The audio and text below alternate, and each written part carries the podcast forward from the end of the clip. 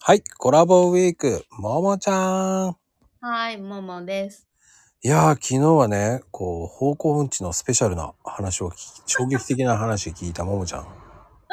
はい。あのー、ってことは、車が好きなのかなと思って、洗車とかするの洗車は家でやってますよ。おー、すごい。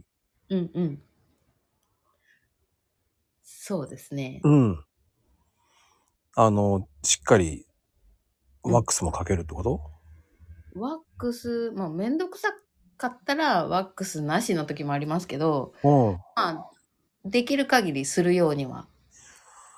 まあ、今さ、あのー、うんうん。一回シャンプーでバーっと洗って、その後、そのまま拭きながらさ、ワックスかけるやつがあるからね。うんうんうん、うん。結構。昔よりかはいいよね、なんかね。そうですね。うん。その辺のこだわりとかあんのないこだわりは特にないんですよ ね。ないですね。ほうほうほうほううん。もう、もうざっと綺麗にする感じ。あと、ガラコとかもしたりしますよ。ああ。うんガラコやるってことは、雨の時綺麗にいたいってことでしょ、要は。そうそう。あの、弾く感じがすごい、なんか気持ちいいじゃないですか。変なとこ A 型出たね。 これ A 型なのかなうん。だって、俺も、00窓ガラスだけはうん。ガラコ塗るね。そうなんだ。うん、仕事用の車もそうだけど、うんうん。それだけはしっかりやるね。